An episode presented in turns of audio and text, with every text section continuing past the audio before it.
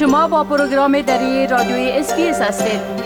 گزارشات عالی را در sbs.com.au دری پیدا کنید. حال جاوید روستاپور خبرنگار پروگرام دری در کابل درباره تازه ترین تحولات در افغانستان معلومات میتن آقای روستاپور سلام عرض می کنم خب اولتر از همه اگر درباره وضعیت ناهنجاری که در اثر سقوط افغانی در مقابل دلار در افغانستان رخ داده و پایین آمدن افغانی هم ادامه داره در ای باره لطفا صحبت بکنین.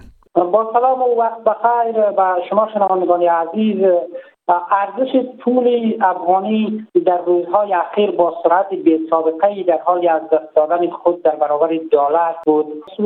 سایت بانک مرکزی افغانستان روزی گذشته اعلام کرد که نرخ افغانی در برابر دلار 112 افغانی است.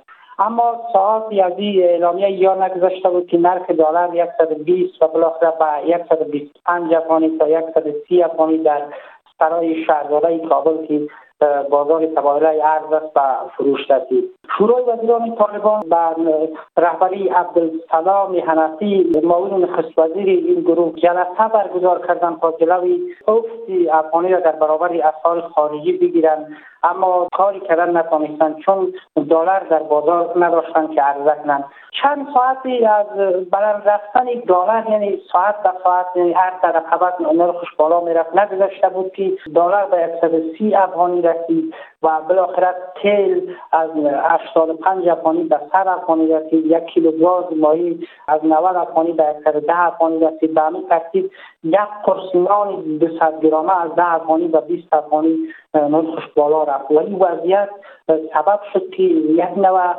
پراکندگی در مارکت و در بازار به وجود بیاید. وقتی مردم به خرید سودا می رفتن در مارکت کابل بیشتر دکاندارا دکانهای خود بسته بودن سودا نمیدارن برای مشتری به دلیل اینکه اینا می‌گفتن که ما وقتی یک قطعه روغن پنج لیتره را به طور مثال هشت افغانی بود تا یازده افغانی مرخگذاری شد و به فروش رسید. گفتن که اگر که بفروشیم دوباره ما نمی‌تونیم به این نرخ ما همین روغن بخریم دوباره. به همین دلیل وضعیت بسیار از کنترل خارج شد. آقای اقتصادی تاکیدشان بایستی اگر که جلوی این وضعیت گرفته نشد.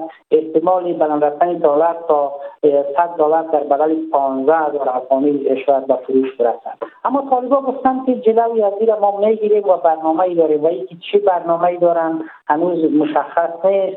ولی هرچی واقعا این وضعیت مردم را که اذیت و فقر و بیکاری ایجاد می‌کنه. بسیار نگران ساسته و دیده شود که فردا چی می‌شد مثلا یک سروغن 5 لیتره در بدل 5 تا 8 تا افغانی می‌خرید 900 شد فردا 1500 شود. بله خب وزارت امر بالمعروف و نهی عن المنکر گفته میشه که از وکلای گذر خواسته که در جلوگیری از منکرات با اونا کمک بکنن. میشه که در این باره توضیحات بتین لطفاً؟ این وزارت در تازه ترین اظهارات شد از وکلای گذر خواسته که برای جلوگیری از منکرات در جامعه دست به کار شوند و این وزارت را همکاری کنند. این وزارت یکی از مواردی را که گفته که باید جلوش گرفته شد که ایجاب زنان باید مراعات شد مورد دوم هم گفته که باید مردم در نمازهای جماعت حاضر باشند بخصوص شام خفتن که اکثرا در خانه هستند. و این وزارت همچنان تاکید کرده که برای برقراری یک نظام اسلامی بدون اینکه وزارت امر به معروف دستکار شد و وکلای دیگر در این رابطه ما را همکاری کنند ناممکن است یک به قول یا یک نظام اسلامی در جامعه بتواند که اصول اسلام را پیاده کند. این وزارت پیش از هم در ولایات بر مردم دستور داده بود. اینجا گرچه لعنش اندکی لعن خواهشانه است ولی در ولایت دستور داده بود که مردم باید به نمازها بیان وقتی نماز تمام دکانها باید بسته شوند و در نمازهای جماعت بیان و سوای زنان را از رسانه هم منع کرده بود. اما این پیشنهاد وزارت امر به معروف طالبا واکنش های جدی هم در پی داشت. شماری از مردم این گونه فرمایش و این گونه بیان را به نوعی زیر پرسش بودن اعتقادات خود خواندن و گفتن ما مسلمان هستیم در حالت نماز و چیزی که فرض است برای ما ما اگر که بخواهد کرد یا نخواهد سر ما فشار باشه یا نباشه ما او را اعرام می‌کنیم. همچنان در پیوند با ایجاب اجبار ساختن ایجاب زنان در کابل و هم گفتن که زنان افغان از گذشته با ایجاب بودن و حجاب. بر علاوه از اینکه از نظر دینی برای آنان فرض است یک نوع سنت دیرینه است. در اینجا و این نوع فرمایشات و این نوع خواهشات می‌توند که زمینه را بجای از که برای نزدیک ساختن مردم و حکومت فراهم بسازد زمینه را برای یک حفر یا شکاف میان مردم و امارت اسلامی طالبان به وجود بیاره که اکثر این واکنش ها در شبکه های اجتماعی پخش شده بود. بله. خب گزارش ها همچنان میگن که حکومت طالبا مقامات از ملاقات های غیر رسمی با دیپلمات ها منع کرده بله. طالبان فرمان من ملاقات های غیر رسمی را صادر کرد. در پی دیدارهایی که سفیر پاکستان در افهای گذشته و روزهای پسین با مقامات طالبان داشت رئیس الوزرا طالبان گفته که پس از این تمام ملاقات های غیر رسمی من است و هر مقامی که با دیپلمات های خارجی یا نماینده خارجی یا سفیران خارجی اگر که ملاقات می‌کنه این ملاقات ها و این فرمان ها باید از طریق مجرای رسمی و وزارت امور خارجه امارت اسلامی باید صورت بگیره و طی مراحل شد هدایت صافی معاون سخنگوی وزارت خارجه حکومت سرپرست طالبا و رسانه گفت که ملاحسن آخوند به این فرمان تاکید کرده که بر بنیاد هیچ یک از مقامات امارت اسلامی افغانستان نمی‌توانند به تنهایی و به صورت خاص با حتی سفیر پاکستان که ذکر شده که دست باز داره در شرایط فعلی پاکستان در افغانستان